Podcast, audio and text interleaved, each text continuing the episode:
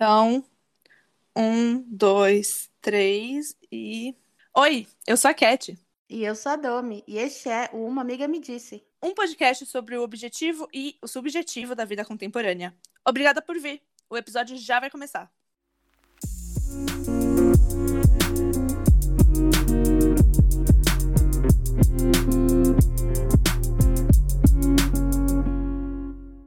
Bem-vindos ao quinto episódio oficial do Uma Amiga Me Disse. Nossa, Cat, cinco episódios no ar. Eu estou chocada que já foram tantos episódios, mas ao mesmo tempo eu estou muito feliz porque o assunto de hoje é um assunto muito interessante, tem muita coisa para falar sobre ele. É, e você, Domi, como você tá? Eu tô bem empolgada, Cat, pro episódio de hoje. Minha semana ela foi boa, foi bem corrida, mas eu gosto também de correria. Então estou bem animada porque o podcast é aquele momento em que eu paro e é um momento gostoso de descansar também e conversar com você e com as nossas amigas, né, depois no Instagram. Então estou bem feliz. E a sua semana, como foi? Minha semana foi boa, bem corrida também. Muitas coisas rolando no trabalho, muitas coisas rolando na minha vida pessoal. Parece que agora as coisas também estão, sei lá, entrando nos eixos, assim, ou, ou eu pelo menos estou sabendo lidar melhor com a pandemia. Então, tô com mais energia agora, tô me sentindo meio bem focada, eu acho que é a palavra certa.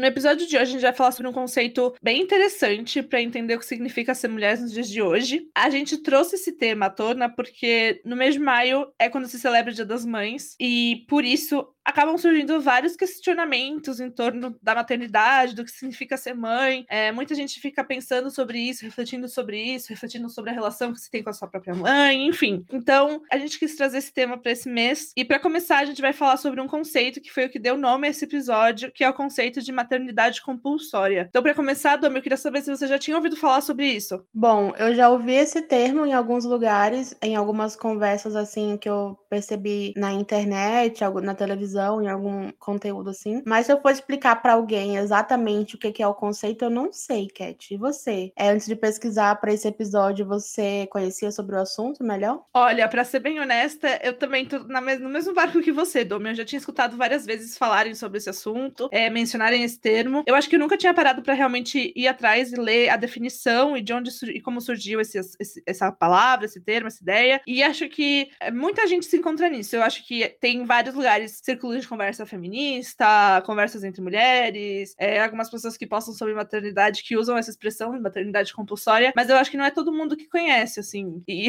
eu me encontrava dentro desse grupo de pessoas que já tinham escutado, mas não, ter, não tinham a menor ideia do que exatamente significava. Então, para deixar a questão bem clara, primeiro a gente vai ver o significado da palavra compulsório. Então, segundo o dicionário, compulsório é um adjetivo com origem no latim compellere, eu não falo latim, então desculpem a pronunciação, é, que significa levar a um lugar ou levar a força. Ou seja, é formada por duas, duas sílabas, né? Com, que quer dizer junto, e peleri, que quer dizer guiar ou levar. Então, basicamente, compulsório é algo que obriga ou compele a fazer alguma coisa. Ou seja, aquilo em que existe uma obrigação ou existe um caráter obrigatório. Também compulsório é toda força interna ou externa que impele uma pessoa a fazer alguma coisa. O termo é mais usado geralmente para se referir a forças de ação externa, se tornando a qualidade daquilo que é feito obrigatoriamente. Resumindo, para em português mais claro, compulsório é tudo aquilo que realmente vai além da nossa vontade, em que a gente realmente é obrigado a fazer alguma coisa. O termo compulsório, por curiosidade, vem da mesma raiz que a palavra compulsão, né? Então, algo que realmente é imposto ou que deve ser cumprido forçosamente, obrigatoriamente, sendo também é uma palavra que a gente pode usar para falar sobre uma tendência interior ou uma tendência psicológica muito grande que nos leva a fazer algo. Como, por exemplo, algumas pessoas têm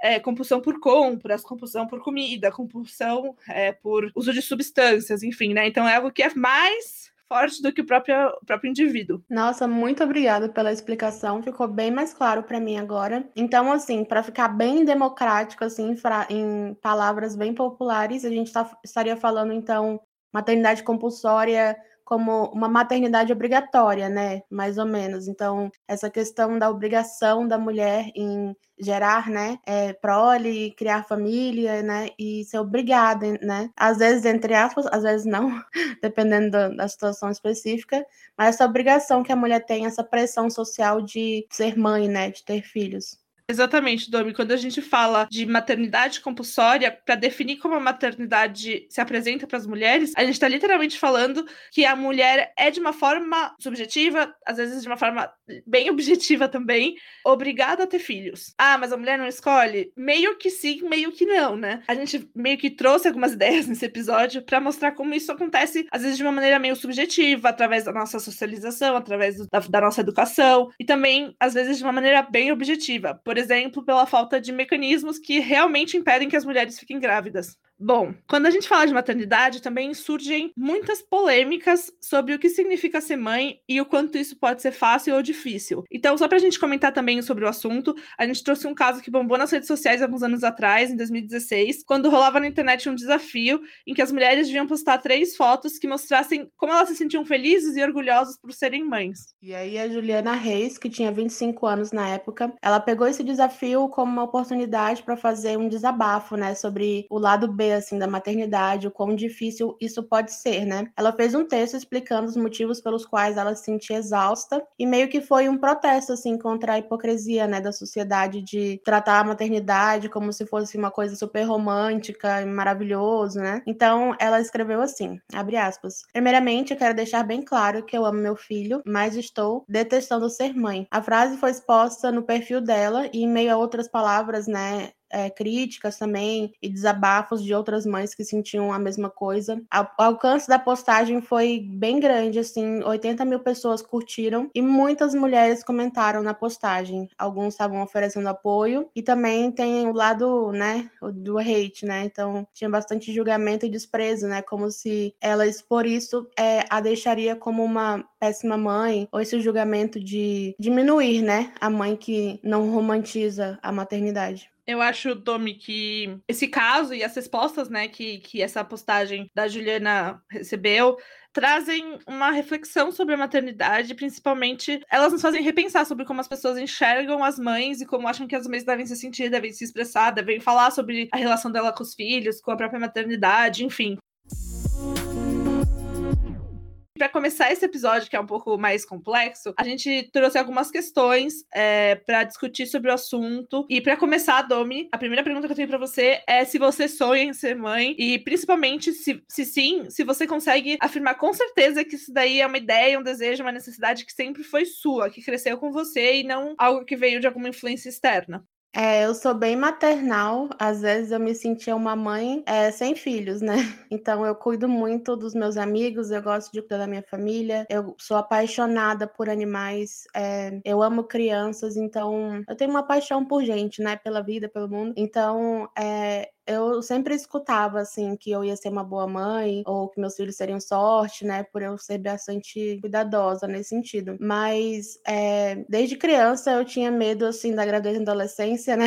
Todo mundo acho que aqui no Brasil tem esse trauma. E agora que eu tenho 25 anos, que é a idade que a Juliana fez a postagem dela, eu não consigo me imaginar como uma criança. É inimaginável para mim mesmo. Eu não tenho o sonho de ser mãe, nunca tive, mas eu acho que eu vou ser uma ótima mãe, assim. Eu sei que vai ser uma coisa que eu vou me dedicar muito e que eu me dedico muito a tudo que eu faço e principalmente eu acho que é uma responsabilidade eterna. Acho que o laço, né, entre a mãe e o filho é uma coisa muito preciosa e eu tenho medo disso, porque eu acho que é demais para minha compreensão e eu sou uma pessoa é, bem filosófica assim, então eu fico imaginando mil cenários e me assusta muito até a quantidade do amor que se sente, sabe? Minha mãe é uma leoa, ela se dedicou exclusivamente pra gente. É, graças a Deus, assim, eu acho que para mim é um privilégio mesmo é, ter, tido essa experiência de uma mãe maravilhosa e um pai maravilhoso também. Mas eu tenho medo mesmo, assim, que eu não vou conseguir fazer o que ela fez, o tamanho do sacrifício, sabe? Eu acho que é um sacrifício, é uma entrega, é tanto corporal, né? De você entregar o seu corpo, a criança vai sugar ali, vai crescer. É lindo, mas também, se você pensar, é uma coisa bem forte, né? E, e você saber que sempre que acontecer uma coisa ruim, você vai se culpar muito mais né? Eu vejo isso por causa da minha relação com meu cachorro, é, por exemplo. Então eu tenho medo desse amor incondicional, para falar bem a verdade. Eu acho que a gente ama sim os nossos pais, mas a gente não ama mais do que eles nos amam, sabe? Então, eles nos amavam antes mesmo da gente ter uma consciência que a gente estava vivo, que a gente era uma pessoa independente. Então, eu tenho medo de amar alguém nesse, a esse ponto, sabe? E também, se for sair do campo emocional, filosófico, espiritual, assim, passando pro lado é, prático da vida, eu não tenho tempo para nada hoje. Eu fico pensando, se eu tivesse um filho agora, o quanto que ia ser uma loucura, um caos. Então, eu não consigo visualizar a minha vida menos corrida no momento. Então, para mim é impraticável. Eu não consigo imaginar e eu tenho esse trauma, assim, de é, ser obrigada, né, a ser mãe, porque, por exemplo, eu não sei, eu fico pensando muito sobre isso mesmo. Inclusive, poderia ser um episódio de quatro horas. Já tô me alongando demais a minha resposta, mas é porque eu tenho muitos questionamentos, eu não tenho nenhuma é, resposta pronta. Estou aqui abrindo meu coração para vocês, porque eu realmente não sei. Não tenho a mínima ideia mesmo. E você, Cat, como você enxerga tudo isso? Olha, eu acho que quando a gente falou sobre o tema desse episódio, quando a gente, entre nós duas, a gente discutiu que a gente iria fazer um episódio sobre esse assunto, eu comecei a pensar muito sobre isso tudo, sabe?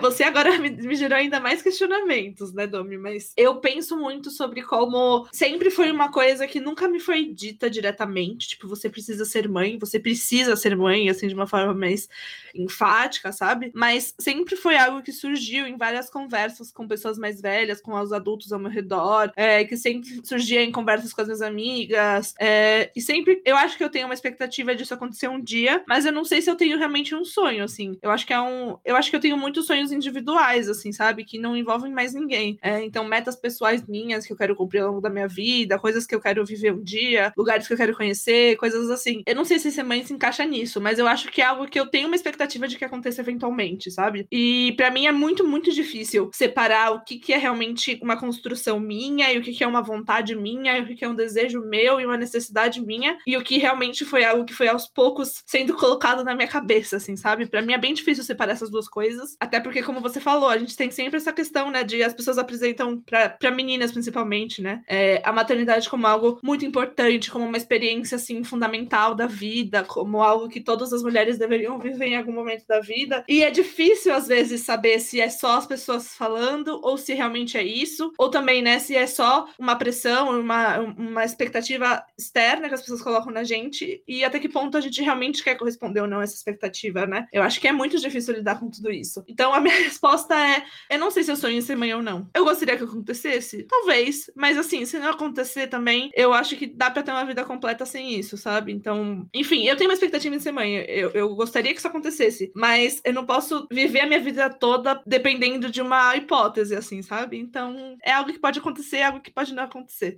E falando um pouco sobre isso, eu acho que existe um grande imaginário, né, sobre como que a maternidade é na verdade, na prática e tal. É para você, você consegue separar assim o que que é uma construção sua mesmo, o que é a sua opinião sobre o que você quer fazer quando você for mãe e o que que é o que a sociedade fala que acontece. E eu acho que tem bastante expectativa que é nossa, que o que a gente gostaria de replicar, de viver. É, eu acho que às vezes é um reviver a sua infância, né? Criar um filho. Você teve a sua jornada e você vai viver muitas coisas, muitos primeiros, né? Primeiro banho de chuva, primeira ida à praia, primeira ida à escola. Então são vários primeiros que você tem que viver novamente, né? É aprender a falar, aprender a andar. Então acho que deve ser é incrível ver um ser humano se desenvolvendo e você tá no dia a dia daquela criança. Então você vai poder ver muito de perto como tudo isso aconteceu e se imaginar também que a sua mãe estava sentindo, seus pais tudo mais quando era você. Então tem muito isso que a gente cria, né, do que a gente gostaria de fazer, qual tipo de mãe que a gente gostaria de ser e a realidade, né? E a realidade cada vez mais caótica que a gente vive, essa questão de falta de tempo, de trabalho excessivo, é, de expectativas inúmeras, né, e, e adaptação da nossa realidade particular. Então você consegue assim separar um pouco disso, porque para mim às vezes é um pouco turvo assim assim, sabe? Olha, Domi, eu vou ser bem honesta. Para mim é muito difícil também separar essas duas coisas. Eu tenho alguns exemplos, né? Então, por exemplo, eu, eu sou mais velha, né? Então, é, minhas duas irmãs, como elas são menores, eu, eu, eu vi um pouco como era para minha mãe lidar com essa questão do maternar e do, das, dos primeiros anos e tal. Mas, ao mesmo tempo, eu também era uma criança quando eu via isso, né? Então, a minha visão sobre isso é totalmente enviesada, porque eu lembro de algumas coisas de outras eu não lembro. Então, eu não tenho nenhuma amiga próxima que tenha filhos ou que esteja grávida e, enfim, esteja vivendo essa questão, então para mim é difícil ter uma visão bem realista. Eu tenho mais pelo que eu escuto de outras pessoas, é, pelo que eu vejo na mídia, pelo que eu leio, e por isso que você falou, assim, da, da, de como foi a nossa infância, como é a nossa relação com a nossa própria mãe, enfim. Então para mim é difícil separar o que é realmente uma construção minha e o que é essa narrativa que a sociedade conta sobre a maternidade. Mas eu acho que o que você trouxe é muito, é muito verdade, assim, sabe? É, a gente meio que tem essa expectativa de que seja sempre um reflexo, que a gente seja meio que um reflexo da nossa mãe, eu acho, nesse sentido, né? De que então, se a nossa mãe foi uma boa mãe, a gente tem a expectativa muito alta de também ser uma boa mãe, como se existisse, né? Enfim, não, acho que não existem boas mães e mães ruins, ou talvez existam, quem sou eu pra julgar, né? Mas eu acho que deve, também deve existir o outro lado dessa questão, né? Por exemplo, quem tem, de repente, uma relação muito complicada pra mãe, quem foi, quem sofreu algum tipo de abuso pela mãe, é, coisas assim, também deve gerar uma expectativa de, meu Deus, talvez a pessoa nunca queira ter filhos, né? Porque ela deve pensar, se a minha mãe era dessa forma, talvez eu também seja um, um espelho disso, né? Talvez eu reproduza esses comportamentos, enfim. Eu acho que é uma questão bem complexa, assim, é, porque a gente se baseia muito na nossa única experiência, que é a nossa mãe, né? Então, é, no caso de pessoas que têm, que são filhos de um, um, um casal homoafetivo, né, de duas mulheres, também deve gerar essa expectativa, assim, né, de tipo assim, você tem dois exemplos, mas e o resto do mundo? O resto do mundo é diferente. Então é difícil a gente ter uma, uma visão super realista até a gente viver. Eu acho que é como muitas coisas na vida, assim, até você trabalhar, você não vai ter uma visão tão realista sobre como é o trabalho. Quando você tá ensino médio, você tem uma visão muito mais idealizada da faculdade do que realmente é quando você tá cursando a faculdade. Sei lá, eu acho que é um pouco da vida. E você, Domi, como você enxerga essa questão? Você falou que tem uma visão um pouco turva sobre isso. É, eu tenho, porque a minha criação ela foi muito única no sentido é, dos meus pais não serem da cidade que a gente morava. É, a gente não tinha primo, não tinha tia, não tinha avós na cidade, então é, eu vi muito que o maternar e, e, e o paternar assim do, dos meus pais é, não tinha interferência de fora dos avós, da família e coisa assim. Então a gente acabou se tornando muito próximo, né? E é muito diferente, eu vejo, nas outras famílias, sabe? De experiências e coisas assim. Então, eu não sei se vai ser da mesma forma quando acontecer comigo, se chegar a acontecer, sabe? Então, tem muito dessa expectativa de estar sempre junto, de é, ter a, a linguagem própria da casa, sabe? Esse tipo de coisa e que eu não sei se eu, por exemplo, casar com uma pessoa que tem a família super próxima e que os pais interferem bastante, eu, eu acho que eu não vou gostar, eu acho que eu vou odiar, na verdade, ou eu vou agradecer, porque, ah, obrigada, eu não sei o que eu faço, me ajuda. Então, não dá para prever isso, porque para ter uma família precisa, é, pelo menos do parceiro, no meu caso, né, no, no meu marido, é, e aí, ainda mais né, essa questão de filhos e tudo mais, você não casa com a pessoa, casa com a família, né, então não tem como prever tudo isso, né? Eu não sei qual país eu vou morar ainda, eu não sei onde eu quero estabelecer, eu não quero, não sei ainda exatamente, né, em que ponto da minha carreira eu acho que vai valer a pena ter um filho. Então, tudo isso vai influenciar. É, e eu acho que a experiência de cada pessoa é muito única, né? Dito isso, também tem o que a gente vê. Eu acompanho muitas famílias no YouTube, é, esses influencers é, sobre família e tudo mais. É, e eles têm experiências bonitas e algumas difíceis, e eu vejo que cada um é bem diferente, nenhum é melhor que o outro, né? Eu acho que, por exemplo, uma coisa que criticavam muito os meus pais quando a gente era criança, os amigos assim da, da cidade e tudo mais, era a questão de colocar a gente em muito curso, é, extracurricular e coisas assim. Ai, tá forçando muito a cabeça deles, eles precisam ser crianças, como se a gente fosse um sabe, a tormirinha, coisa assim que trabalha o dia inteiro, e não era assim, sabe? A gente gostava de fazer essas coisas. E eu, hoje eu vejo e valorizo, sabe, o tanto que isso foi fundamental para o meu crescimento como pessoa e o tanto que isso influenciou até os rumos que eu levei na vida, sabe? Então eu acho que essa questão da sociedade de depois que você tem um filho, não é só ter um filho, é também a maneira que você tem o seu parto, é também o tipo de grávida que você é, se agora, hoje em dia tem essa questão da grávida super magra, musculosa e sobe montanha, vai e desce, sabe? E que antigamente era uma coisa mais a Virgem Maria grávida, sabe? Cuidado, botando um plástico bolha. Então, até mesmo sobre esse tipo de coisa, sabe? Sobre quem faz mêsversário, quem faz chá revelação. Então, tudo é uma polêmica, tudo tem o extremismo, né, de cada lado. Então, eu acho que para as mães deve ser muito difícil, né? Você. É... Eu acho que você tem que ser seguro, primeiro de tudo, com quem você é e o que você quer fazer. E eu não tenho essa segurança do que eu, eu sei quem eu sou, mas eu não sei o tipo de família que eu vou ter, se ela vai ser é, birracial, se vai ter duas culturas muito diferentes, né? Por exemplo, se eu casar com, sei lá, um chinês, alguma coisa assim, sou brasileira. É, eu não sei se vai depender se a gente vai ser imigrante no lugar que a gente vai morar, isso vai influenciar também. Eu não tenho essas respostas, sabe? Então eu acho que eu não consigo nem criar expectativa, porque eu não sei como vai ser. Eu quero muito adotar, né? Se eu realmente for decidir aumentar a família. Então, eu não tenho essas respostas, né? Só vivendo para saber. Então, eu não consigo, assim, ter uma noção de se eu quero ou não por causa disso, porque eu não tenho as outras é, partes que vão compor esse cenário, sabe? Então, para mim, é muito difícil responder essa pergunta. Eu acho engraçado que você falou dessa questão de não ter tios, avós, primos, etc. por perto. E agora eu reparei o quanto a gente é parecidas nesse quesito, né? Porque eu também só tinha os meus pais e minhas irmãs aqui por perto. Então, é, é realmente algo que eu nunca nem tinha parado para pensar, para ser bem honesta, é, sobre como a gente meio que via os nossos pais sem muita interferência externa, assim, né? Eles meio que lidando com as coisas do dia a dia sozinhos. Então, Concordo com você, também deve ser uma experiência totalmente diferente, né? Eu, eu já escutei de algumas amigas, por exemplo, que é, moram perto da avó, ou que é, a avó mora na mesma casa, tias que moram na mesma casa, tios que moram na mesma casa, enfim, família que mora junto, né? No mesmo, não só a família nuclear, que são as crianças e os pais, mas também a família estendida que moram na mesma casa. E às vezes é muito diferente, né? Eu sei que tem algumas pessoas que chamam a avó de mãe, por exemplo, porque se sentem mais próximas da avó do que da mãe biológica, né? Enfim, eu acho que é uma questão bem complexa. Mas agora, para ser bem honesta, honesta, você acha também que, por mais difícil que seja essa realidade, também acontece meio que uma idealização? Então, por exemplo, a gente escuta agora no mês de maio muitas homenagens às mães e as pessoas falando sobre a bravura da mulher que é mãe, a dedicação, o cuidado, o carinho, e algumas coisas até que eu pessoalmente acho até um pouco problemáticas, tipo, ser mãe é pra descer no paraíso, mãe é sagrada, ser mãe é um dom divino, coisas assim. O que, que você pensa sobre isso? Você acha que acontece essa idealização? Eu acho que o mais próximo que eu posso chegar é, dessa realidade é pensar no Dia da Mulher.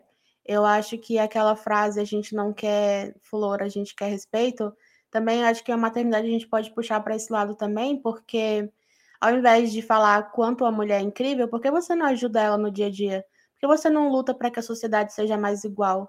Então, em relação às mães, eu também acho isso. A gente vê muito também que é super brega, né? De presente Dia das Mães é um liquidificador, é uma batedeira, uma geladeira, uma máquina de lavar. É como se a mãe fosse a casa, né? Então quer dizer que a máquina de lavar que vai lavar a roupa da casa inteira, o liquidificador que todo mundo vai poder usar. É, esse é o presente para sua mãe. Eu acho bem complexo. Eu nunca dei esse tipo de presente para minha mãe. Sempre foi flores ou é, um perfume, alguma coisa assim que ela vai usar, porque eu me sentia muito desconfortável. Eu era criança, né? Meu pai também nunca foi levar a gente para escolher esse tipo de coisa, sempre era. Acho que o mais ousado que eu dei para minha mãe Dia das Mães foi um, foi um peixe que tinha na, na floricultura. É, mas eu nunca, quer dizer, mais trabalho, né, para ela. Mas eu acho assim esquisito, né? Eu acho que a gente tem sim que agradecer a nossa mãe. Eu não seria, sabe, nada assim sem a minha mãe. Eu acho que a mãe é um papel muito importante, principalmente no Brasil, né? Que a gente sabe que muitas pessoas não são próximas do pai, ou não sabem quem é o pai, ou não foram registradas. Então, a mãe é uma figura muito importante na vida de todo mundo, né? Aqui no Brasil. Qualquer lugar do mundo, mas acho que a mãe latina, né? Tem até um pouco do estereótipo, assim, que é essa mãe amorosa, mais, sabe, mais próxima mesmo é, dos filhos. É claro que todo estereótipo não contempla a realidade por inteiro, mas eu tenho uma diferença, sabe? Hoje em dia, conhecendo outras culturas, eu consigo perceber. É, então, eu me sinto assim, é aquela coisa, né? Eu, como filha, eu super reconheço a bravura da minha mãe, a dedicação, o carinho e tudo mais. Mas, assim, como mulher, eu acho um pouco problemático, né? Às vezes, de maneira que a gente usa esse dia para simbolizar algumas coisas que ainda são machistas, sabe? Concordo plenamente, Domi. Eu acho que é, respondendo a pergunta, assim, eu acho que tem sim uma idealização da mãe, mas não no sentido que as pessoas podem pensar à primeira vista, assim, né? Então, eu acho que, por exemplo, o que a gente faz muitas vezes, até inconscientemente, é sempre ressaltar essas partes positivas é, e, e, e legais da maternidade, né? Então, realmente, as mulheres que são mães lidam com um fardo muito grande, elas são muito. A gente tem que reconhecer que é uma coisa difícil e que muitas mulheres passam por essa experiência sozinhas e que existe sim uma bravura, uma dedicação, um carinho, etc. Mas, ao mesmo tempo, eu acho que a gente às vezes coloca as mães num pedestal que gera expectativas e frustrações para as próprias mulheres, né? Tipo, eu não consigo imaginar, por exemplo, como é lidar para uma mulher assim que é mãe, com o caso em que aconteça alguma tragédia na família, com que o seu filho fique doente, com que, sei lá, sabe, é, enfim, qualquer caso de, de, uma coisa difícil, eu acho que a gente meio que ignora todos esses casos e fala só da, da parte bonita das mães, né? Então, ai, a relação entre a mãe e os filhos é uma coisa linda, é uma coisa sagrada, etc, etc. Mas a gente não fala, por exemplo, sobre como pode ser difícil, difícil para mulheres que têm é, problemas de fertilidade, em, em engravidar, ou mulheres que perdem o bebê durante a gravidez, mulheres que têm é, filhos que já são crianças e que morrem em algum acidente. Enfim, a gente meio que ignora todas essas partes, né? A gente fica só com as partes bonitas. E eu acho que, como toda fase da vida, a maternidade tem que ser vista da forma real, assim, né? Não só dessa maneira idealizada como a gente geralmente vê. Então eu concordo, a gente meio que às vezes acaba reforçando também esse estereótipo bem machista, como você falou, de que as tarefas domésticas, as tarefas relacionadas aos filhos, é, e questões, todas as questões que, que, que, que, estão relacionadas ao funcionamento da família como humanidade tem que recair sobre a mulher, né? E meio que a gente vê que, de alguma forma ou de outra, meio que acaba sendo totalmente apagada a figura do pai, né? Eu lembrei de uma coisa também, Cat, quando você estava falando, é o quanto a gente parabeniza a mãe que acabou de ter um bebê com ai, é lindo, é lindo e tudo mais. Mas eu acho engraçado porque a pessoa não escolhe o formato do nariz, do olho, da boca. Ah, o corpo faz você não tem menor controle sobre isso. Assim como o nosso corpo tem tantas outras coisas que a gente não pode controlar, né? Então, é, por exemplo, ai, que bom que é saudável, coisa assim, que venha com saúde, é só isso que importa. E as crianças que nascem, sabe, com algumas necessidades especiais e coisas assim. A gente sempre pensa nesse modelo, nessa família que é o pai, a mãe, dois cachorros e tudo mais, sabe? É, dois filhos. E a gente não acaba que passa batido. E eu imagino que seja uma dor também para as famílias que não são assim. É, e agora você me fez pensar também, Domi, sobre uma outra questão que a gente. Você mencionou meio brevemente, mas que eu acho interessante a gente falar aqui também, dessa questão de, tipo assim, também existem, né, pessoas que são mães é, adotivas, ou que são mães. Não necessariamente mães, né? Por exemplo, você pode ter, às vezes, é, não ter a figura da mãe presente na sua vida, mas você pode ter alguma outra figura feminina, alguma outra pessoa que ocupa esse espaço. Às vezes pode até ser uma figura masculina, né? Às vezes pode ser o seu pai é, que ocupe meio que a figura da mãe e do pai, querendo ou não. Então também eu acho que que a gente também acaba idealizando e a gente aproxima muito a maternidade da gravidez. E a gente esquece que existem pessoas que são mães que não necessariamente ficaram grávidas, que não necessariamente seja fruto de uma relação sexual, né? Que realmente pode ser uma mãe que escolheu adotar uma criança, que escolheu é, às vezes adotar uma pessoa da família como se fosse uma filha, essas, essas, essas formações diferentes de família, né? A gente meio que ignora essas, essas questões também. Mas então, é, Domi, continuando sobre, sobre, sobre o assunto, eu acho que você falou também sobre essa questão que a mídia e as redes sociais acabam tendo, né? De, de projetar uma visão meio idealizada da maternidade. Então, por exemplo, eu acho que muitas dessas coisas acabam sendo. São, são resultados de uma sementinha que é apontada na nossa primeira infância, assim, sabe? Então, por exemplo, quando eu era pequena, a maioria dos contos de fadas e histórias assim infantis terminavam com um final feliz em que a princesa se casava e tinha vários filhos com o príncipe, por exemplo. Ou também um dos primeiros bonecos que um dos primeiros brinquedos, até escapa aqui, né? Mas um dos primeiros brinquedos que muitas meninas recebem são bonecas. E às vezes até as pessoas ao redor, os adultos ao redor, ficam se referindo à boneca como se fosse a filhinha da criança. É... Enfim, então, meio que isso a gente não só vê nas nossas brincadeiras, mas a gente também vê isso acontecendo nos desenhos, nas novelas, nos filmes. É, então, eu queria saber, você também sentia isso? Você via isso acontecendo na mídia ao seu redor? Você tinha essa essa ideia? Ou, ou, você, você via que essa ideia era comum, de que o final feliz envolve necessariamente um casamento e uma barriga gestante? Eu ganhava é, bastante boneca também, e eu não gostava de Barbie, eu gostava de boneca bebê.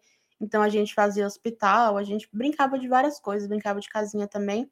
E para mim, a fase bebê era a melhor de todas, né? Assim, não conseguia nem imaginar eu, mãe de uma criança de 10 anos, por exemplo. Então, ao passar do tempo, assim, agora que eu né, sou adulta, eu vejo que a fase de bebê é bem difícil, né? E tenho muito medo de, de um dia ser mãe ter que passar pela essa privação de sono e tudo o que acontece nesses primeiros anos.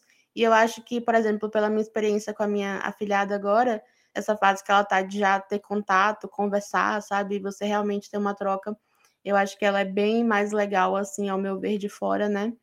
Então, eu acho, assim, que as novelas, né, sempre terminam com casamento, e aí depois do casamento, agora é o filho, né? E aí fica essa pressão, e aí depois que tem o primeiro, e o segundo, quando vem? Mas eu não vejo ninguém indo se voluntariar para ser babá, né? para ajudar a limpar a casa dessa mãe que tem o bebê agora, ou para ajudar a dar um vale night para os pais, sabe? Ou alguma coisa do tipo. Então eu acho que se a gente deixar o mundo entrar na nossa vida assim, com essa voz que ordena, né? É bem complicado assim, e eu vejo que muitas pessoas é, muitas mulheres também que eu já conversei, que eu já estive próxima, é aquela coisa de que parece que é natural, parece que é o próximo passo da vida. E não é, sabe? Não tem que ser. Não que seja ruim, eu acho que é incrível. É... Parabéns para quem vive isso, porque realmente é bem difícil e também é bem recompensador, né? Pelo que falam. É, mas é bem complicado, né? Sempre tem uma pressão a mais. Quando eu vejo também essa questão, eu tenho alguns primos pequenos, né, que nasceram nessa segunda leva de primos aí da minha família. E uns falam cedo, outros não. Sempre tem competição, né? Competição feminina, competição na maternidade, competição no trabalho. A vida é cheia de comparação. Acho que ninguém chega com manual aqui na Terra, né? Então todo mundo fica tentando se encaixar nas receitas para ter o mesmo resultado e nem sempre os resultados vêm iguais, né?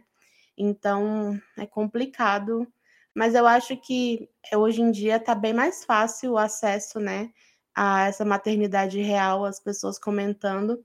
Eu acho que está no início, na verdade, de tudo isso. Eu espero que cada vez mais todos os lados sejam falados, sabe? Porque é uma decisão que impacta a nossa vida 100%, é uma transformação de vida, você vai ganhar um outro papel como pessoa que você nunca teve antes, então eu acho que tem que ser uma decisão consciente e realmente você investigar, né?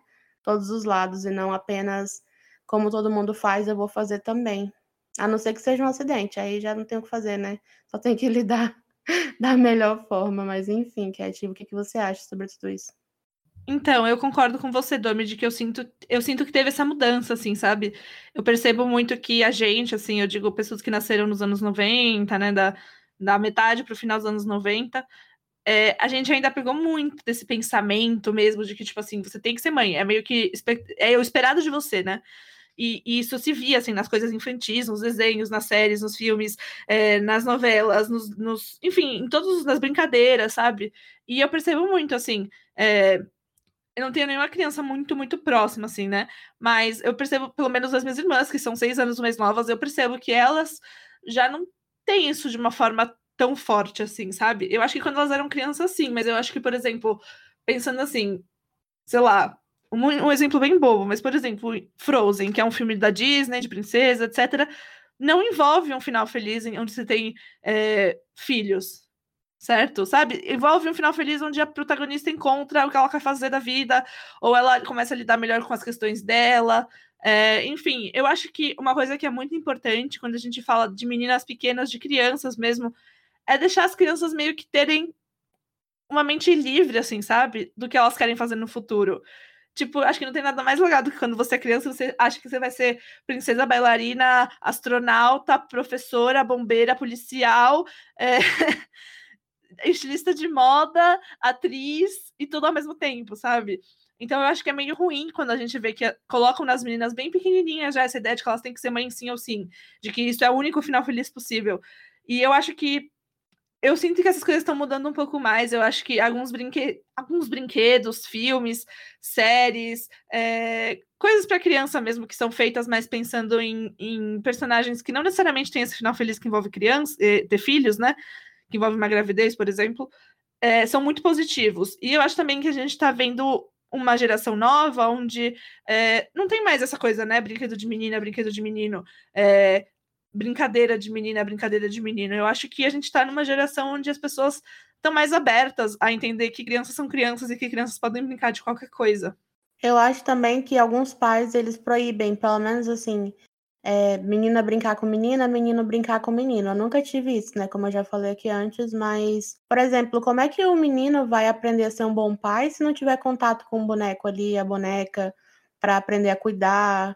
É, ah, agora tem que comer, agora tem que trocar, para entender como isso funciona. Nem sempre o menino também tem uma irmã ou um irmão pequeno que tem esse contato é, bem no dia a dia, né, de ver como que é se maternar e tudo mais. Então, como é que eles vão ser criados para entender, é, sabe, como gerir a casa se eles também não são ensinados? Eu acho que é, sabe, depois vai cobrar e a gente pode até ver como isso se reflete hoje em dia essa falta das crianças, dos meninos, principalmente em ter essa empatia de ver o bebê, de ver, sabe, de, com os animais, com várias coisas. Os meninos sempre são é, ninja, assassino, espião, bandido, polícia, aventura, aventureiro.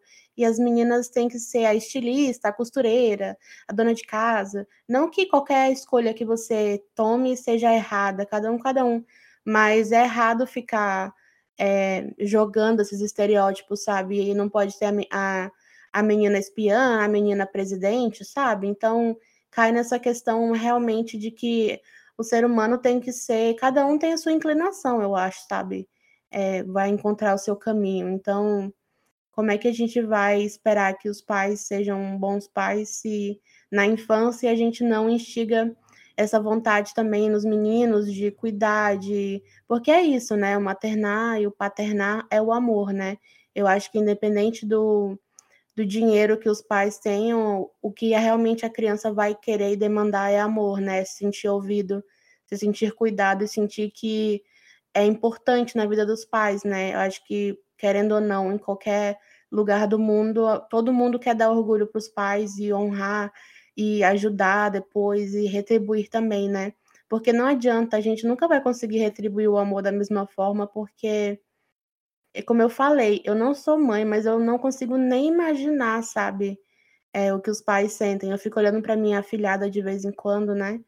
Eu, gente, ela não tem ideia do quanto eu amo ela. Ela é só uma criança de três anos e não tem como ela imaginar um dia, sabe? E tudo bem, não, tudo sabe, tudo bem ela não entender. Então eu não consigo nem imaginar o que que um pai não sente, sabe, de ver o seu filho se desenvolvendo, né? Então eu acho que realmente assim essa questão é muito é, um paradoxo. Do ao mesmo tempo a gente consegue entender o quanto essa questão do laço humano é importante e o quanto a sociedade deturpa isso, né? E vai colocar o foco em outras coisas que realmente são bem menos prioridade quando a gente vai analisar a situação, né? Só para terminar esse assunto, Domi, é, o que você falou me fez muito pensar. Eu, eu, recentemente, na quarentena, na verdade, no ano passado, eu assisti um curso da Maria Homem, que é uma psicanalista e autora que eu amo, é, e, e, que ela participou junto com o Contardo Caligares, num curso que falava sobre a, a, tripla jornada feminina, né? Que é o trabalho, o, o maternar e também o individual, né? As três faces, as três esferas da vida de uma mulher. É, de uma certa idade, enfim, ou que é né, numa expectativa social, assim, né? E eles têm um livro também que fala, que chama Coisa de Menino, Coisa de Menina, onde eles exploram muito essa questão. E eu vejo até que é uma coisa que impacta negativamente os homens, né? O contar do Caligares, que, enfim, faleceu recentemente, né? Mas que é um grande pensador aí do, do, no Brasil. Ele falou muito isso no curso também, sobre como o homem também fica se sentindo é, excluído dessa relação, querendo ou não, né? A gente sempre exalta a figura da mãe, sempre fala da figura da mãe, mas a gente meio que não educa os homens a serem pais, a gente não ensina eles como, como é a paternidade, como funciona o quesito biológico da maternidade é, e, e, como, como eles podem ser uma, um verdadeiro apoio para os filhos e para a parceira, né? Então, eu vejo que é uma questão muito complexa, assim, né? Quando a gente fala assim, dessas questões de expectativas relacionadas aos gêneros, eu vejo que é uma fonte de frustração para todo mundo. Para as mulheres que às vezes se veem muito sobrecarregadas com tudo isso e que, é, enfim, colocam uma expectativa de que você tem que ser mãe a qualquer custo, versus os homens, em que de repente querem ser pais, mas não sabem direito como isso funciona, não são ensinados desde pequenos a isso, não são estimulados a isso, e que também, de alguma forma ou de outra, acabam meio que sumindo da equação, assim, né? Meio que é, alguns homens a gente sabe, né, que realmente fazem isso é, de uma forma bem nociva e bem tóxica, e que existem muitos, muitos casos em que um relacionamento é realmente abusivo e tudo mais, ninguém tá diminuindo tudo isso, mas eu acho que se a gente for pensar assim, homens que são pais solteiros também são mal vistos pela sociedade, né? Porque meio que a mulher que deveria ocupar esse lugar, e se não tem uma mulher na equação, é uma coisa meio estranha, é uma coisa meio errada. E aí você me fez pensar muito isso, assim, sabe? Tipo, quantos meninos você conhecia que brincavam de pai, né, quando eram pequenos? Isso é muito, acho que é muito sintomático da sociedade que a gente vive. Eu quero falar agora, Cat, sobre um aspecto que eu senti um pouco, que é essa questão do aumento da fertilidade nesse pico aí dos 25 anos, que é a idade que eu tô agora. Então, de ter TPM, que eu nunca tive antes, de ter febre, às vezes, no período de ovulação, coisas assim, que me assustou, não vou mentir, né? E muitas pessoas também falam é, em relação a isso na maternidade, que vai chegar uma hora que você vai ter essa vontade, o seu relógio biológico, não sei o quê, que você vai querer e tudo mais. É você acha que isso realmente acontece? Assim, você já sentiu alguns sintomas? Eu sei que você não tem 25 anos ainda, mas que é esse pico da fertilidade, né, biologicamente. Mas você já sentiu alguma vez esse, esse relógio biológico ou, ou a febre do bebê, né, que baby fever em inglês, que o pessoal fala bastante? Você já passou por isso ou você consegue é, ver que isso pode acontecer mesmo? Uma hora o corpo realmente vai pedir? Você acha que isso é balela? Olha, eu já ouvi muita gente falando isso. É, inclusive, em alguns contextos, em algumas conversas que eu tive assim ao longo da vida, em que algumas mulheres ao meu redor falavam, tipo, eu tenho certeza que eu não quero ser mãe, eu tenho certeza que eu não quero ter filhos, e eu tô decidida, e sei lá, de repente a mulher queria é, fazer uma cirurgia de, de remoção do útero, coisas assim. E as pessoas sempre usavam esse argumento, assim, né? Tipo, ah, tá, mas você tem essa ideia agora porque você é jovem. Quando chegar tal idade, você vai sentir o seu relógio biológico ou também, sei lá, mulheres que, que eram mais velhas, que estavam na casa, sei lá, dos 30, 30 e poucos, e que de repente ainda não eram casadas, estavam priorizando a carreira, sei lá, sabe? É, tinham outros planos, e as pessoas sempre falavam, tipo assim, ah, mas o relógio biológico não tá aí, você não tá sentindo o relógio, relógio biológico te dizendo que tá na hora de você se acalmar, é, sei lá, casar e começar a pensar em ser mãe, não sei o quê. É, então eu já ouvi muita gente falando isso, já é algo que assim eu vi ao meu redor mas eu não sei se eu acho que é verdade ou não. Eu, eu sei lá, eu não tenho uma opinião muito formada sobre isso. Eu acho também essa questão do relógio biológico, né? Parece que a mulher tem essa obrigação de atender o seu corpo. Então, se meu corpo falar é, para eu pular de um penhasco, eu vou pular, porque o corpo tá pedindo. Então, sei lá, é meio esquisito, né? Eu sei que a gente tem vários instintos do ser humano, uma coisa mais animalesca, né? De de, da natureza, não sei se animalesca é a palavra certa, mas da natureza, dessa questão é, dos feromônios, da biologia e tudo mais, é, essa questão química, né? É, eu não sei, eu acho que tudo bem se, se realmente isso for verdade, mas não quer dizer que eu vou precisar reagir a isso e vou ali então ter um filho porque o meu corpo pediu. O corpo pede tantas coisas que é errado pra gente, que é nocivo pra gente, né? Que acho que o corpo não tem que comandar, não. Quem tem que comandar é você que está no seu dia a dia, a sua consciência, né? Sofrendo as consequências dos seus atos. Então, eu acho muito engraçado isso, porque realmente eu senti uma diferença, assim, é, química no corpo, biológica, no sentido de a menstruação ficou um pouco diferente depois que eu fiquei adulta, né, dos 20 para frente. É, então, no meu corpo eu consegui perceber um pouco de diferença, mas assim, não, não mudou nada também na minha cabeça, porque independente disso, como eu falei antes, é uma decisão que tem que ser a mais racional de todas, né? Porque um casamento você termina em divórcio, tudo bem, cada um vai ser feliz. Mas você não vai abandonar seu filho, né? E, ou então, sabe? É uma decisão que chegou para ficar. Então, eu acho que é a mais importante, assim, né? Pelo menos assim, é uma coisa que o trabalho, se você começou a trabalhar em outro lugar, ou mudou de carreira, você pode. Outras coisas você pode contornar. Agora, ser mãe, ser pai, ter uma, uma pessoinha que depende de você exclusivamente para sobreviver, é uma responsabilidade, assim, que eu não consigo nem mensurar o tamanho disso. É, Domi, eu concordo com você, até porque eu acho que se a gente fica sempre olhando por esse lado, assim, dos hormônios, dos sinais que nosso corpo dá, sei lá, a gente meio que também acaba meio que enxergando as pessoas como se fosse uma máquina, como se fosse um objeto, assim, sabe? Que o relógio vai, o, o ponteiro do relógio vai bater numa certa idade, e aí você vai ter certas vontades e certos pensamentos. É, sei lá, eu acho que é uma coisa meio complexa de, de, de, de se acreditar, assim, sabe?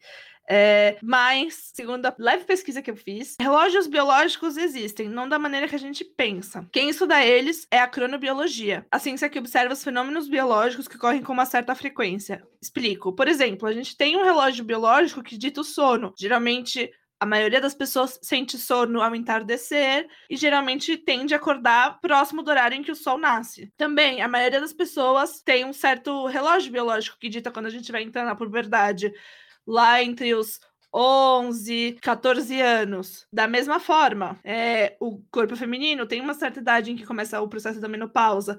Enfim, uma série de, de marcações temporais que a gente tem no nosso corpo. Mas, se existe esse relógio biológico, cadê o relógio biológico masculino? Porque a gente sempre fala de relógio biológico das mulheres quererem ser mães, mas a gente nunca fala do relógio biológico dos homens quererem ser pais. Será que esse re relógio biológico masculino tá quebrado? A gente não pode afirmar que um relógio biológico exista que dite o desejo das mulheres em serem mães. Segundo alguns especialistas, pelo menos o que eu pude encontrar, o, o relógio biológico que supostamente existiria, editaria a vontade das mulheres em ser mães, não existe. O que existe é uma pressão social, realmente, e também uma pressão é, do contexto em que cada um vive. Então, não existe nenhuma mudança hormonal que justifique um certo momento da vida em que a gente possa sentir mais ou menos vontade de ser mãe, mas existem certos momentos da nossa vida em que a gente pode estar vendo, por exemplo, amigas, familiares, pessoas ao nosso redor, pessoas do nosso círculo, círculo social, tendo filhos, e isso possa despertar na gente uma vontade, ou às vezes despertar na gente também a vontade de não ter filhos. E agora a gente vai começar a falar sobre um tema aqui um pouco mais sério, é bem polêmico também, que é a questão do aborto e dos métodos contraceptivos. Como vocês sabem, a gente sempre quer abordar de uma maneira leve as coisas aqui e trazer bastante informação. Então, a nossa ideia é realmente poder promover uma reflexão sobre o tema de uma maneira que todo mundo possa entender, de maneira simples, para que a gente possa repensar e refletir mesmo. Bom, do ponto de vista biológico, a única maneira de uma mulher com vida sexualmente ativa, né, com outros homens, que evitaria ter filho, é realmente fazendo uso de métodos anticoncepcionais. Essa, essa, opa, essa possibilidade é, coloca todo o peso da contracepção nas costas da mulher, né?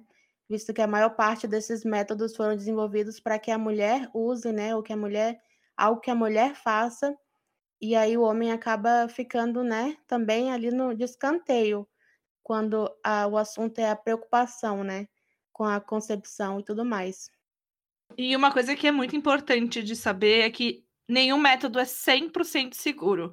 É isso mesmo que você ouviu. Até os métodos mais comuns de prevenção de uma gravidez, como por exemplo a, a pílula anticoncepcional, a camisinha ou até o coito interrompido, eles possuem taxas bem significativas de falha é, é, muito comum a gente ouvir de algumas amigas, amigos, enfim, que falam: ah, eu sou fruto de uma camisinha estourada, ah, eu sou fruto de uma pílula anticoncepcional que não funcionou. É, e a maneira mais segura, e embora também não seja infalível, é usar métodos combinados, ou seja, é uma pessoa usando camisinha, outra pessoa usando pílula, uma pessoa usando camisinha, outra pessoa usando diafragma, é uma pessoa usando camisinha e outra pessoa usando tabelinha, enfim. É, segundo os dados do Ministério da Saúde, sequer a vasectomia ou a laqueadura é, que são métodos cirúrgicos, a vasectomia nos homens e a laqueadura nas mulheres, e, e que de, supostamente seriam métodos permanentes para evitar ter filhos, também não oferecem 100% de garantia. Ou seja, não tem nenhuma, nenhum método 100% seguro para evitar ter filhos. E tem uma outra coisa também, Cat. Por exemplo, eu estudei, sempre tive acesso à informação, e mesmo assim, dificilmente o tema de controle reprodutivo, planejamento familiar, foi um tema que eu encontrei assim na escola, né? Enfim, é, que possa sensibilizar os jovens mesmo para a importância do uso correto desses métodos e fornecer realmente conhecimento, né, do funcionamento do próprio corpo, né? E eu acho também que o método que o Brasil usa muito por causa da religiosidade é, fique longe. É tipo assim, como se fossem as drogas, né? Qual, qual que é o melhor método? Não fazer nada, fique longe disso. E isso é muito contraprodutivo, sabe? Isso acaba trazendo mais desinformação, mais vergonha, mais culpa e não educa as pessoas sobre isso, sabe? E é muito nocivo e a gente reflete nisso aí. Isso reflete, na verdade, no Brasil em muita coisa que a gente vai falar a partir de agora. Até, Domi, porque quando a gente fala assim de sensibilizar e educar os jovens sobre a importância dos métodos contraceptivos, não faz sentido a gente falar só de não fazer sexo, evite, evite pessoas do outro sexo o máximo possível e coisas assim, porque, primeiro, a gente sabe que adolescentes fazem sexo, adultos fazem sexo, é uma coisa normal da vida humana. Segundo, a gente não tá falando também só. Eu acho que, como mulher, a gente não tá falando só também sobre entender como você pode engravidar, né? Primeiro, a gente tá falando sobre também a importância de entender se o seu corpo tá funcionando. Então, por exemplo, isso que você falou de reparar nos seus ciclos menstruais, reparar se você está tendo realmente algumas questões, por exemplo, sei lá, uma acne, que pode ser por conta hormon... uma coisa hormonal, é, problemas de, de, intestino também podem ser coisas hormonais. Várias coisas podem ser dos nossos hormônios. Então, a gente entender se o nosso corpo está funcionando direito ou não é poder, né? Aquela coisa. Informação é poder mas também sobre uma questão que muitas pessoas ignoram, mas e que não é nada agradável, que é a questão das infec infecções sexualmente transmissíveis. Então, por exemplo, é muito comum entre mulheres os relatos de homens que não estão dispostos a usar camisinha. É muito normal que em alguns relacionamentos alguns homens façam uma pressão para cima da mulher de que ela tem que se prevenir e eles se livrem totalmente da responsabilidade de, de, de, se cuidar mesmo, né? De se proteger. A gente sabe que existem milhares de formas diferentes de uma pessoa pegar alguma doença sexualmente transmissível e que isso é muito sério, às vezes até mais sério do que realmente uma gravidez, sabe? Enfim, tem toda uma questão social também, né? Muitos homens ficam muito incomodados se a parceira fala para eles que sente a necessidade da camisinha porque eles eles sentem que sentem de alguma forma ou de outra que é meio que uma desconfiança assim, né? E todas essas coisas acabam meio que sempre responsabilizando as mulheres pela questão da contracepção, o que é uma crueldade sem tamanho, visto que realmente, assim, a gente já falou, né? Nenhum método é 100% eficaz, então não é uma coisa que a mulher consiga realizar sozinha. E ainda por cima tem toda a questão de que quando esses métodos falham, quando a camisinha estoura, quando a pílula não funciona, quando acontece alguma coisa, é quase sempre a mulher a única e exclusivamente culpabilizada e ainda por cima o filho que ela vai ter, que ela possa vir a ter, é visto como uma punição social por causa desse descuido que ela cometeu, por causa desse erro que ela cometeu. Porque afinal, né, abre aspas, quem mandou abrir as pernas, fecha aspas, ou também, né, abre, abre aspas, quem mandou não se cuidar, fecha aspas. E nessa questão, sempre os homens ficam excluídos da equação porque, ah, eles não sabiam, ai, eles eles não têm esse tipo de mentalidade, né? Principalmente porque a gente sabe que muitos homens crescem ouvindo a narrativa de que o que eles têm que fazer é pegar todas as mulheres possíveis, né? Ter o máximo possível de parceiras e de alguma forma ou de outra acabam meio que achando ótimo, né? que sejam grandes pessoas transantes, assim, digamos, né? E o que acontece é que isso fica meio claro para a maioria dos meninos adolescentes e jovens também. O que isso transmite para a maioria dos meninos e homens jovens é que o objetivo deles tem que fazer o sexo com o maior número possível de mulheres.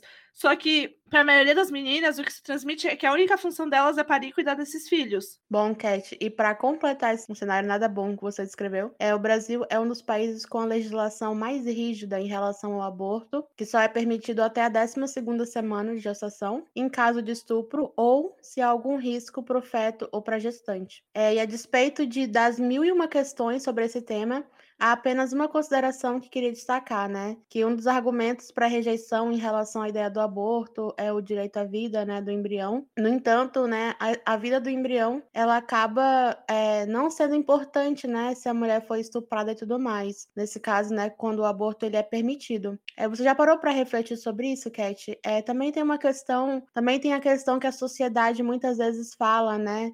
E comete alguns absurdos, né, em relação, por exemplo, aquela menina de 10 anos, né, que ficou grávida e que o pessoal foi fazer um protesto, né, para a menina não fazer isso, com cartazes, por exemplo, não faz isso, mãezinha, horrível, né, assim, forte. E quando a, a criança ou então ela é, sabe, a criança que cresceu numa situação socioeconômica muito complicada, fala o menor já sabia, ou então tem que diminuir é, a, a idade para a pessoa poder ir para a prisão, né, legalmente. Então, é muito complexo e hipócrita, né? Porque só é importante a vida do embrião quando está na barriga, mas quando nasce e a criança não tem uma situação adequada, aí tudo bem, aí ela tem que se virar, ela tem que é, sofrer com isso.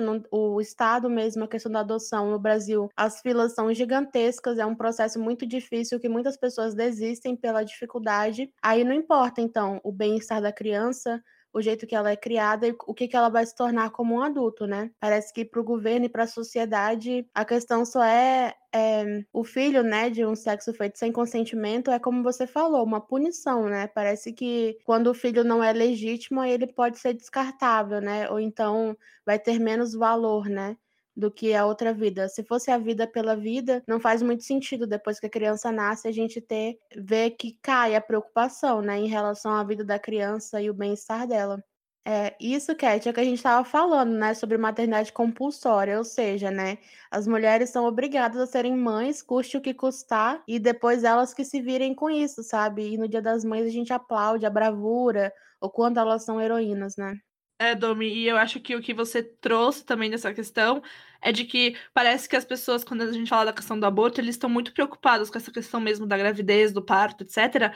E assim que, a, que, esse, que essa, essa criança nasce, a sociedade inteira vira as costas e não dá apoio algum para a mulher. Principalmente numa fase assim tão delicada quanto é o puerpério, né? Que é essa fase logo depois de, ter, de, do bebê nascer, os primeiros meses de vida do bebê e os primeiros meses da mulher como mãe efetivamente, a gente não dá apoio, a gente dá as costas. Muitas pessoas, até quando são pessoas próximas, mesmo assim, acabam se afastando, falando tipo assim, ai, não aguento mais ficar com essa, essa minha amiga, porque agora ela só fala sobre maternidade. Ai, nossa, desde que fulana teve filhos, ela só, só fala sobre o bebê dela. Meu Deus, que chato, não sei o quê. E meio que a gente faz de tudo, meio que pra, pra mulher ter esse filho, e a partir do momento que ela tem, ela tem que se virar pro resto da vida com isso totalmente sozinha. E no nosso país, o número de lares onde a mulher é a única responsável tem só aumentado. Obviamente, né? O fato de muitas mulheres serem as únicas é, responsáveis nos lares delas é muito agravado porque não tem um, um, sistema de equipamentos coletivos, ou seja, não tem realmente lugares como creches, onde as mulheres possam deixar os filhos enquanto elas trabalham, enfim. Então, tudo isso daí acaba meio que sendo um grande reflexo da nossa cultura, né? Que acabou meio que moldando um padrão de masculinidade bastante violenta, bastante descomprometida com os cuidados, que pode sumir a qualquer momento, que pode estar ausente a qualquer momento, ao lado de uma mulher extremamente cuidadosa cuidadora, né? Então a mulher tem que cuidar de todos, das crianças, custe o que custar, né? Não importa se ela tá fazendo um sacrifício que tá sendo totalmente impossível de lidar, não importa se ela tiver com problemas de saúde mental, não importa. A partir do momento que a mulher escolheu fazer sexo,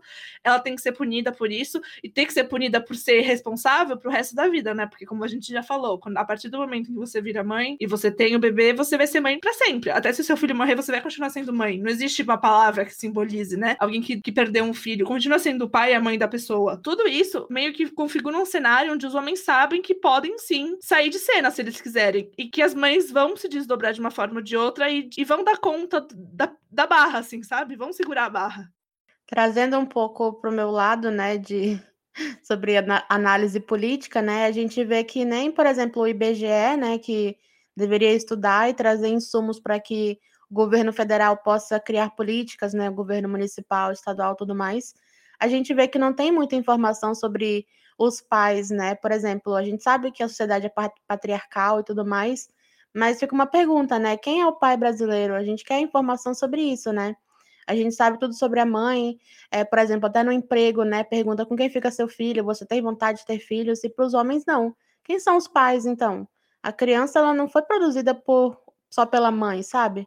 Então, além disso, por exemplo, no caso do Bolsa Família, tinha muito essa preocupação de ser uma política pública onde a mãe fosse responsável por receber o benefício, porque é, pelo estudo que foi feito durante anos, que já tem o Bolsa Família aqui no Brasil, as mulheres sempre gastavam dinheiro com roupa, comida, remédio, e os homens nem sempre, sabe, faziam isso, quem recebeu o benefício.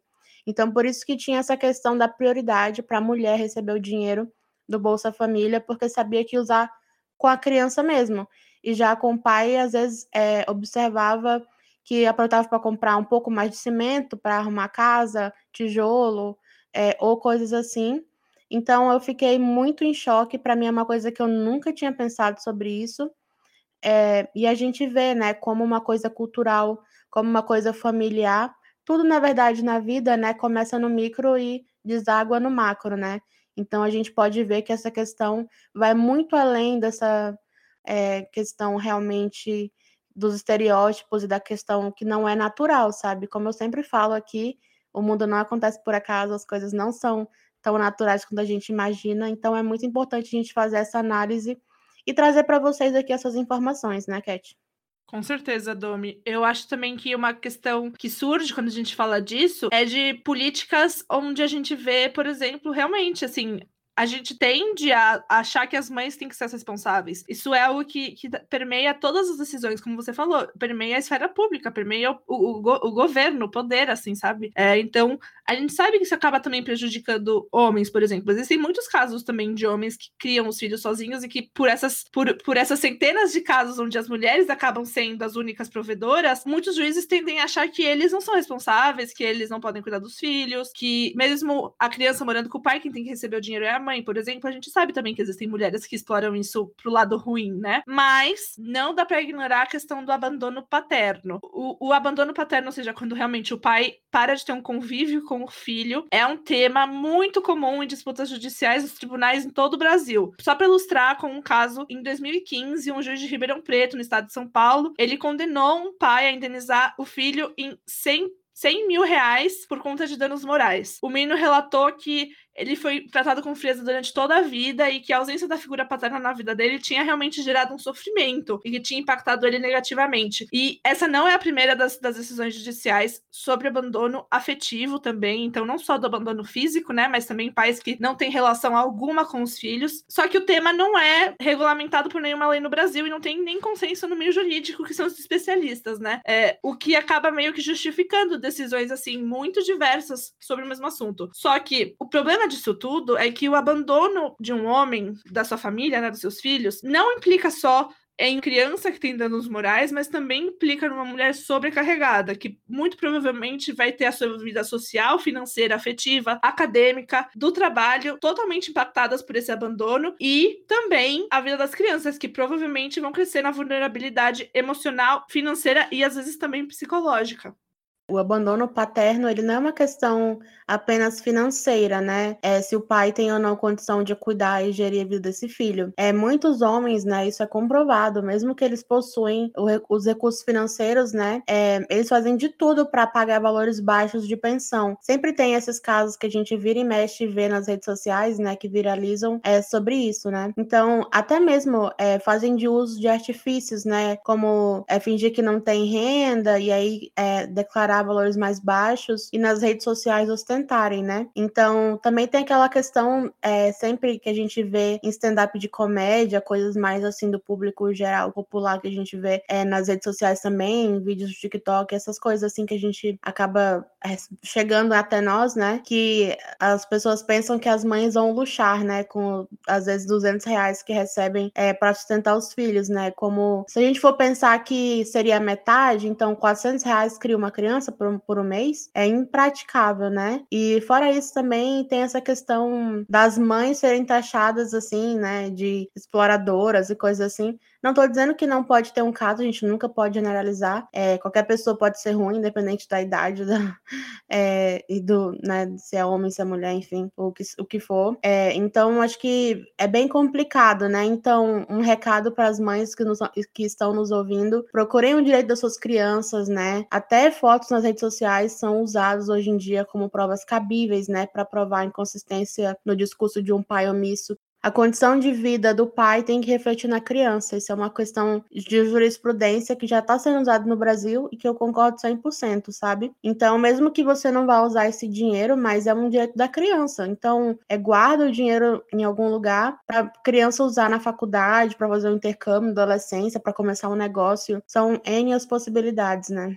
Então, com todas essas informações, a gente não pode deixar de pensar que o tanto que as mulheres são mal vistas quando realizam um aborto, o tanto que o aborto é uma questão polêmica, o aborto é meio que normalizado quando se trata de homens, né? A gente meio que aceitou como sociedade essa questão do abandono parental. É muito comum, se, se calcula, se não me engano, 5 milhões de brasileiros não têm os, os pais registrados é, na, na certidão de nascimento. Então, meio que de alguma forma ou de outra, a gente meio que aceita o abandono dos pais, mas a gente repudia ao máximo máximo o aborto. Não funciona bem assim. Segundo a lei, já existe o projeto de lei 700 de 2007, aprovado em 2015 pela Comissão dos Direitos Humanos, que inclui no Estatuto da Criança e do Adolescente como dever dos pais a convivência, assistência material e moral dos filhos menores de idade.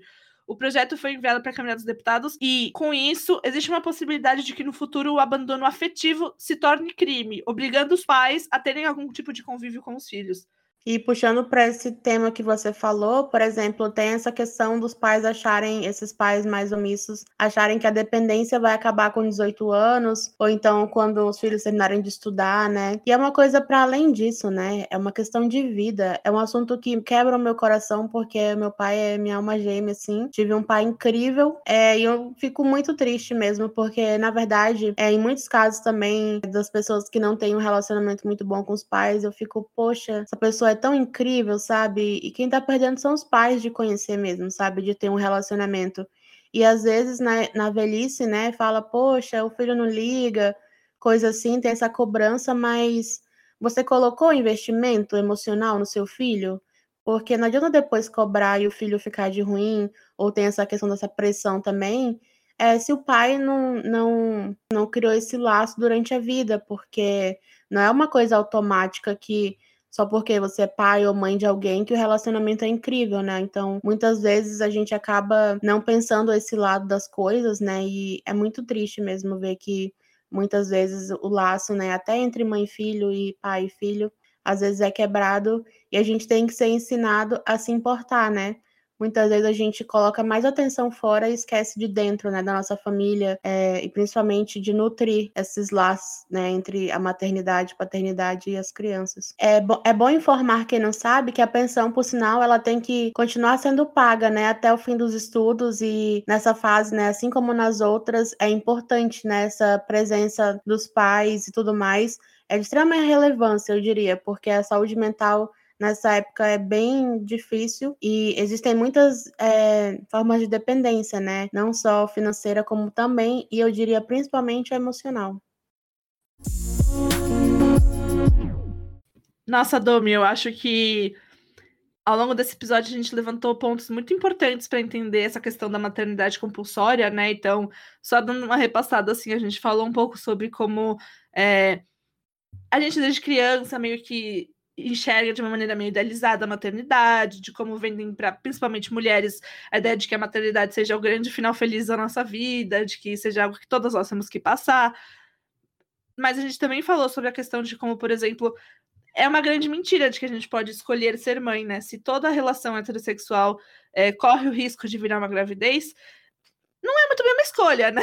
Vamos lá. E também, se você não pode escolher é, terminar uma gravidez, né? Ou seja, você não pode, no Brasil, legalmente optar pelo aborto, a não ser nos casos que a gente mencionou, então de estupro ou de problemas é, de riscos de saúde para a mãe ou para o feto, meio que essa escolha é uma grande ilusão. Por isso que a gente fala da maternidade compulsória. No fim das contas, querendo ou não, se você fica grávida, você tem que ser mãe. E se você é mulher, provavelmente a sociedade vai esperar que você seja mãe de qualquer jeito, custe o que custar.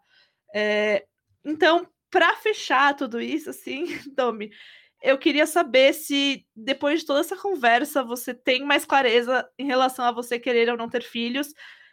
E se você quer ter filhos, você já pensou em alguns possíveis nomes?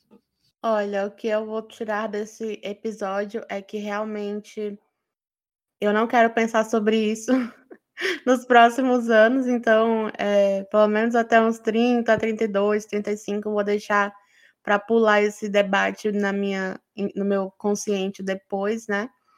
Mas claro, né, que ai, deve ser assim incrível ter esse elo, né? E eu acho que eu sempre pensei sobre é, barriga de aluguel, congelamento de óvulos, coisas assim, né? e eu não, via gravidez, né? Eu ficava. Eu tenho é muito medo, na verdade, de gravidez, tanto que pode dar errado. E às vezes também, outra coisa que é importante falar é o quanto que é difícil uma gravidez acontecer. Na adolescência parece que é natural, você é, fez um high five ali no, no, menino, você já pode ficar grávida. É um medo, assim, uma, um bicho de sete cabeças que todo mundo fala. E aí a mulher cresce e aí fica nessa questão que a gente vê que o quanto é difícil, né, engravidar e tudo mais, o quanto que envolve uma série de fatores e cada vez mais, né, como as mulheres estão tendo filhos mais tarde, vê que a dificuldade depois de, de engravidar e tudo mais, né. Então é muito complexo e parece que depois de uma certa idade, antes era um, uma coisa, um demônio, assim, uma coisa horrível, e depois passa a ser uma obrigação. Então, como que a sociedade espera que a nossa cabeça esteja, né? Surtada, noiada, não tem outra, outro resultado. Então, é, a partir do momento que eu me livrei desses preconceitos, né, dessas caixinhas, assim, que a sociedade prega, eu comecei a enxergar a maternidade de uma outra forma, né?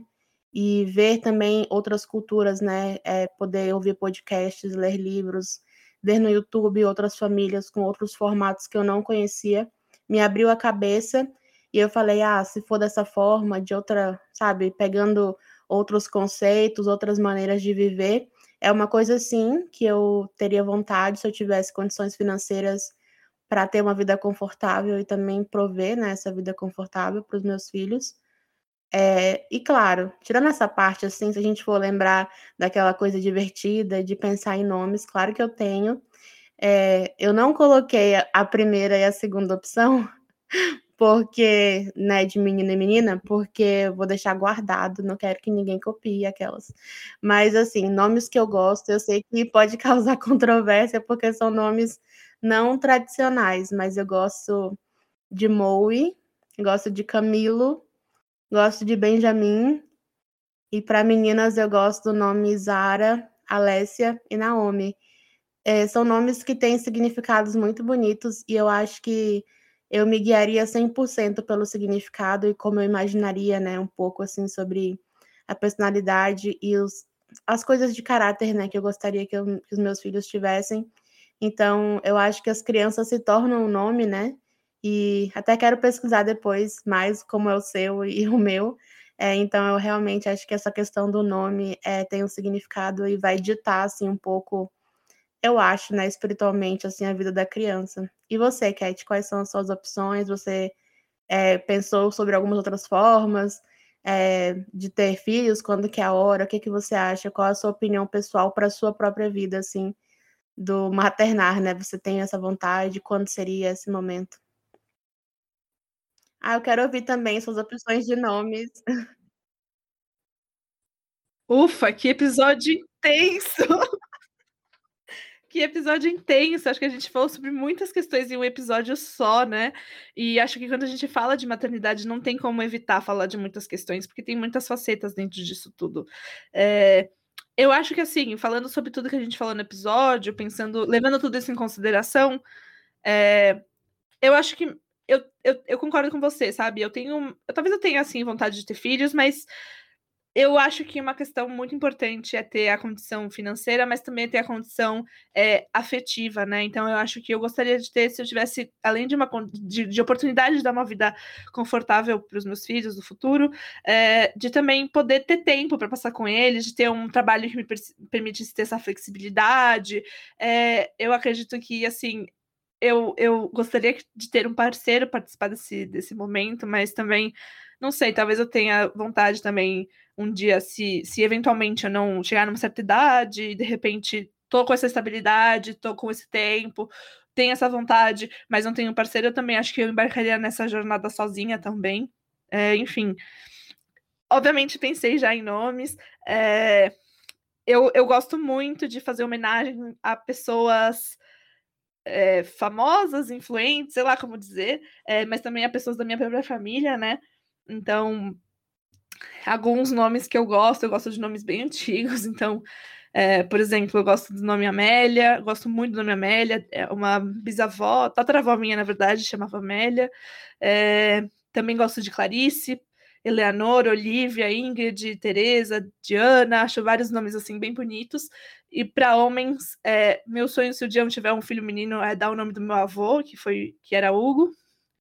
Ou também, enfim, alguns nomes dessa linha, assim, né, nomes mais antigos, né? Então, é, Edgar, Thomas, Augusto, Carlos, Vicente, Teodoro, enfim, acho nomes, nomes bonitos. E é, eu vou deixar aí para os ouvintes adivinharem, mas quase todos os nomes dessa minha lista são referências a personalidades históricas, literárias, é, enfim, então é, fica aí para vocês tentarem adivinhar. Muitos deles são escritores, mas alguns são atrizes de cinema antigo. É... Amélia não precisa, não precisa nem falar, né? Acho que não tem muitas Amélias famosas, então fica bem claro de quem eu tô falando. Mas, enfim. É... São esses nomes que eu gosto, assim. Não sei, eu acho que se eu tivesse um parceiro também ia ter que rolar aí um processo, né, de, de, de chegar num, num ponto em comum aí. Mas são nomes que eu acho lindos.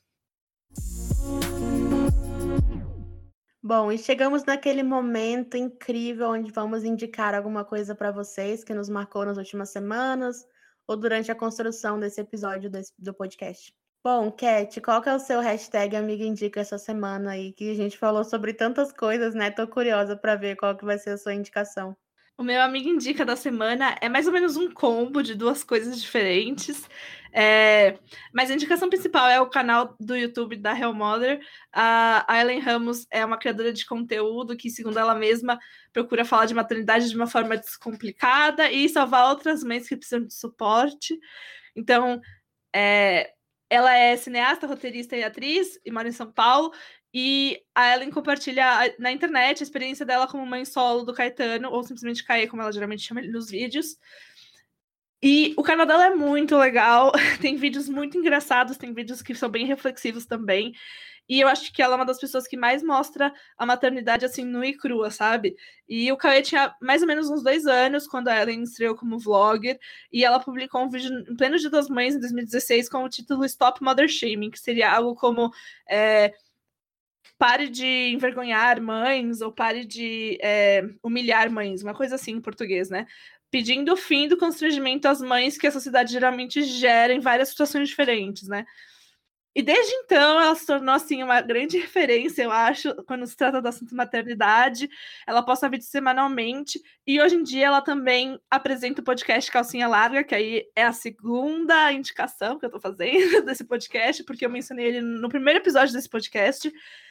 E o Calcinha Larga é um podcast com a Ellen, obviamente, mas também com a roteirista e escritora Camila Frender e a Tati Bernardi, que é uma colunista da Folha de São Paulo e também autora de livros, roteirista de TV e cinema, enfim. As três juntas compõem a bancada, que apresenta o Calcinha Larga, que é um podcast que fala muito sobre maternidade, mas também aborda outras questões, obviamente, porque mães também são pessoas, né? E como alguém que não é mãe, mas considere isso no futuro. O canal da Real Mother e o Calcinha Larga me fizeram ter boas reflexões sobre o assunto maternidade, sobre como isso pode acontecer, os perrengues que se envolvem, mas também as situações divertidas e coisas legais. E também me fizeram dar ótimas risadas, porque são canais. É, o canal da Real Mother tem vídeos muito engraçados e, e as meninas do Calcinha Larga também têm algumas reflexões incríveis, assim que são de, de ficar dias e dias lembrando e refletindo sobre isso. Eu tentei pensar em uma indicação que vai não só para quem tem filhos, né? Mas também para quem pensa ou para quem não quer ter filhos. A minha indicação é o hashtag Amiga Veja, o canal do YouTube da Flávia Kalina. Para quem não conhece, acho difícil. A Flávia é pedagoga, ela fala sobre vários aspectos da vida da evolução das crianças, né, de vida também ela fala de um modo bem empírico, assim, porque ela aplica o que ela prega, né, para as crianças dela, na família dela. E as crianças são maravilhosas. Tem a Vitória, o Henrique e o Charlie, né, que é o mais novo, que é uma figura. É, ela passou por um processo assim, né, quando foi engravidar, quando decidiu ter filhos, de uma espera de sete anos, da primeira filha, Vitória, né? E foi nessa época que eu conheci o canal da Flávia, lá em 2014, faz um tempão que eu acompanho a família deles. Na época eu queria fazer um intercâmbio para Chicago, na faculdade, e aí eu acabei achando o canal dela porque ela morava lá perto.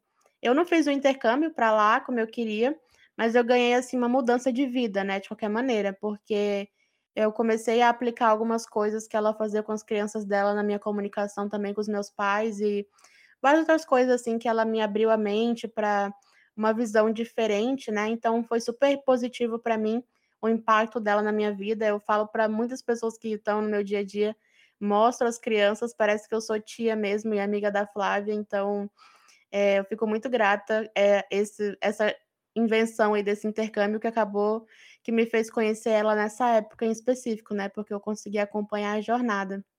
E também a Flávia traz essa questão de como a gente replicando apenas, né, no modo automático, quando a gente está com as crianças e tudo mais, o quanto isso é danoso, é perigoso, né, para a criação das futuras gerações, porque a evolução, né, sobre o cérebro da criança, sobre a sociedade, ela foi mudando, né? Então é importante a gente buscar ferramentas não só para quem é pai, mas para quem convive com crianças, de enxergar também como o mundo parece ser hostil, né? A gente é, tem tantas questões que envolvem isso que um dia eu ia amar muito assim trazer a Fábio Kalina aqui no nosso podcast. Imagina, Cat, que honra seria. É, fica aqui o convite, então, Flávia, se você estiver ouvindo, eu duvido, mas se você estiver ouvindo, fica o convite aqui para a gente falar sobre empoderamento da primeira infância, sobre maternidade, que é um tema assim que eu gosto muito de falar, porque eu acho que a maioria dos traumas que a gente tem na vida adulta e questões na nossa cabeça é por causa da infância, até da gravidez também, né? A psicologia, enfim, a ciência, né, já comprovou isso. Então, todo mundo tem que falar sobre isso, independentemente de ter filhos ou não. E maternidade compulsória também, né? A gente sofre com isso, então é super legal esse bate-papo. Então, gente, entre no nosso Instagram, vamos continuar o papo por lá. E esse foi mais um episódio do podcast Uma Amiga Me Disse. Quer ser nosso amigo? Inscreva-se no nosso podcast para ser notificado quando novos episódios forem ao ar. Lançamos um episódio novo na segunda e na última semana do mês. Teve alguma reflexão interessante sobre o tema? Compartilha conosco e nos siga no Instagram, em arroba para continuar conectado e participar do podcast.